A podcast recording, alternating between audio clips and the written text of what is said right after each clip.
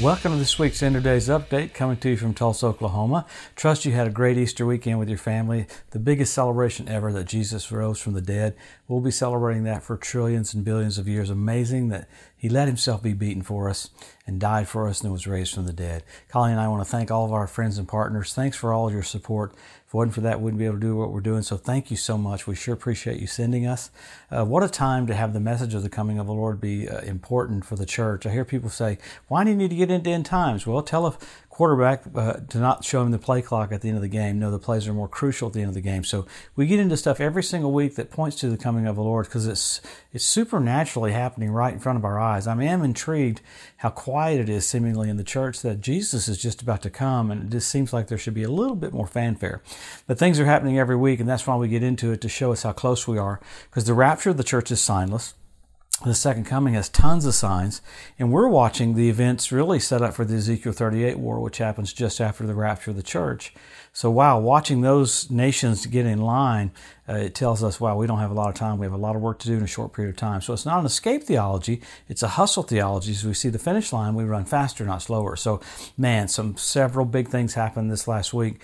A couple of things I forgot to get into the asteroid that came right by the, the Earth, that's about 50,000 miles from the Earth last week.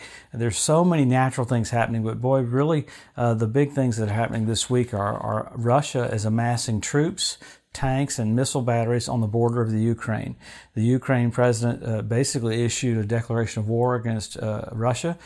And the UK and the EU said uh, they, they would support the Ukraine. This is huge because Russia has already gone into Crimea, and it looks like they will try to go into Ukraine coming toward Israel. So these are some of the first steps. It's not happening yet, but man, the total setup is there for it. And along with that, Russia's President Putin signed a bill that he'd be in office for two more terms, going all the way into 2036. So interesting things happening with that, and uh, more stuff happening uh, with Iran. you had an Iranian ship uh, attacked in the Red Sea yesterday. Now, why? Uh, this, I believe, Saudi Arabia did it. Really, I'm not certain who did it because that's basically a reconnaissance ship for the Revolutionary Guards for Iran. They have that ship there spying on Saudi Arabia to help the Iranian Houthi rebels there. That that, that war has been continuing. So man, along with what's going on with there, Iran said they would come back to the table to talk to the nations about the nuclear agreement. Last week they said we wouldn't talk about it. This week they said they would. So there's a little bit of speculation in Israel about how good the agreement's going to be because the last time it wasn't very good at all. So, in the midst of that, you have China committing to move 5,000 troops to Iran to protect their investment. They basically ordered $400 billion worth of oil and supplies from Iran. So, a lot of the Iranian people are not excited about this, but you got a Chinese base getting ready to be built right there in Iran.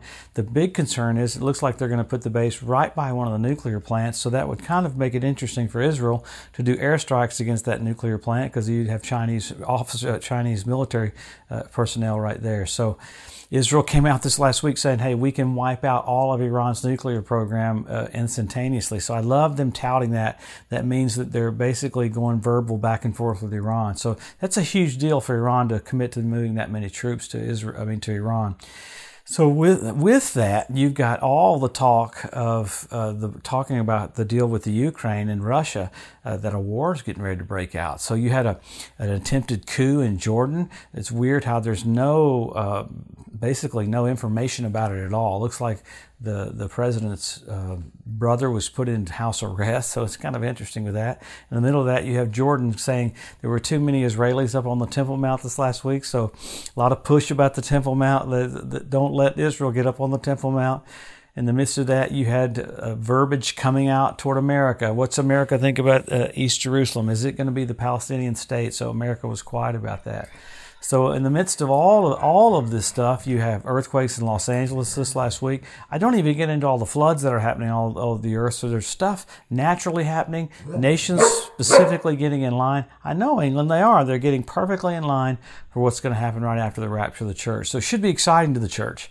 And we get into all this because he loves you so much. He wants you blessed. He wants you strengthened. He wants you encouraged. So Israel's President Rivlin uh, basically told Netanyahu, go ahead and start forming a new government, even though the majority was not there. So it looks like it's going to be a minority government. It's so chaotic there. And basically, they started the trial for Netanyahu right now. So in the midst of Benjamin Netanyahu going to trial, he has to form a new government. So a lot of stuff happening uh, with that. So basically, pieces are falling into place for what's going to happen just after the rapture of the church. So we're so blessed. I mean, how amazing to be living at the end of the church age. So we always go to the scripture though to show us. I hear people say, well, you can't tell when the Lord's coming back. Actually, you can because of all the signs. There's more verses written about what it would look like than anything in the Bible. For every one verse there is about the first coming of the Lord, there's eight times more about the second coming. So, uh, information overload in the scripture to show us why. So, we'd have a heads up so we'd make changes.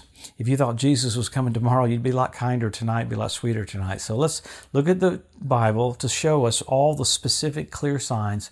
There's about 50, so we always go through them every week. Number one, Israel made a nation. Number two, Jerusalem won back. Jesus said the generation sees those two events will not pass away till all is fulfilled. But then you got the Hebrew language restored because God said He would do that. It happened 120 years ago. No one spoke Hebrew. Now they all speak Hebrew. You got the Ethiopian Jews brought back in one day. You got the fertility of the land of Israel. You got the revival of the Roman Empire. You have all these things. The Temple Mount Institute, they're ready to start having sacrifices. They have everything that they need to start doing that. So they're in position. You have 170 different species of predatory birds that started showing up on the land several years ago. You had fish show up in the Dead Sea. I mean, these are things prophesied uh, thousands of years ago, so it's amazing to have verses come to pass in our lifetime. You had foxes show up on the Temple Mount. That's Lamentations 5.18. And I don't talk about it, but you can go to our website and I'll give you scripture and verse for every single one of the 50 signs. They're on our website about signs. So there's many, many more though. You have the ritual baths around the Temple Mount fill up with water. You had the Sea of Galilee overflowing. You had uh, Rabbi Yitzhak Kaduri prophesying that Israel will be ruled by two Benjamins just before the coming of the Messiah. I mean, that's radical this last year. Benjamin Netanyahu and Benjamin Gantz ruling together. So uh, it's basically right in front of us all the signs about his return. So then you, you have signs that men would be lovers themselves. We have selfie sticks. But then you go from signs to signals. You had blood red moons on Passover and Tabernacles. Remarkable several years ago to have four in a row. When's the last time you had four in a row on Passover and Tabernacles? 1967 when Jerusalem was won back. 1948 when Israel was made a nation and 1492 the Edict of Expulsion when the Jews were kicked out of Spain. So amazing signals. You've gone from signs to signals. England gets pretty excited about it, but then after that you have the Bethlehem Star. That's radical. Uh, that this last year you had that first time in 2,000 years. I mean, you had Jupiter, Regulus, and Venus come together at the birth of Jesus. The constellation was uh, Virgo. This last year, the constellation was Leo because he's the lion of the tribe of Judah. So amazing. You had Mercury do a flyby the sun. I know England is, right in front of our face. You had Mercury do a flyby the sun, went down directly over the Temple Mount at sundown. The, planets formed a sickle, the moon formed a sickle. Orion changed his instrument to, to hammer. You had hammer and sickle. That's on the same day. That's Russia's uh, symbol. So, how blessed are we? So, what do we do as a church? You help your local church, help your local pastor, get, be more involved. Uh, when, when you're getting ready to get married, when you're engaged, you talk more, not less. Let your relationship with Jesus get that much more fervent to do the will of God. There should be such a reverence for Him. There should be such an honor for Him in all of our lives because we're about to see Him face to face. Make changes. Do whatever you need to do to accelerate to do the will of God because you're about to see Jesus of Nazareth face to face, King of kings and Lord of lords, bright and morning star, lily of the valley, firstborn from the dead, the shepherd and the bishop of our souls, King of kings and Lord of lords. Wow, we're about to see him. Have a blessed, awesome week. We'll see you next Wednesday.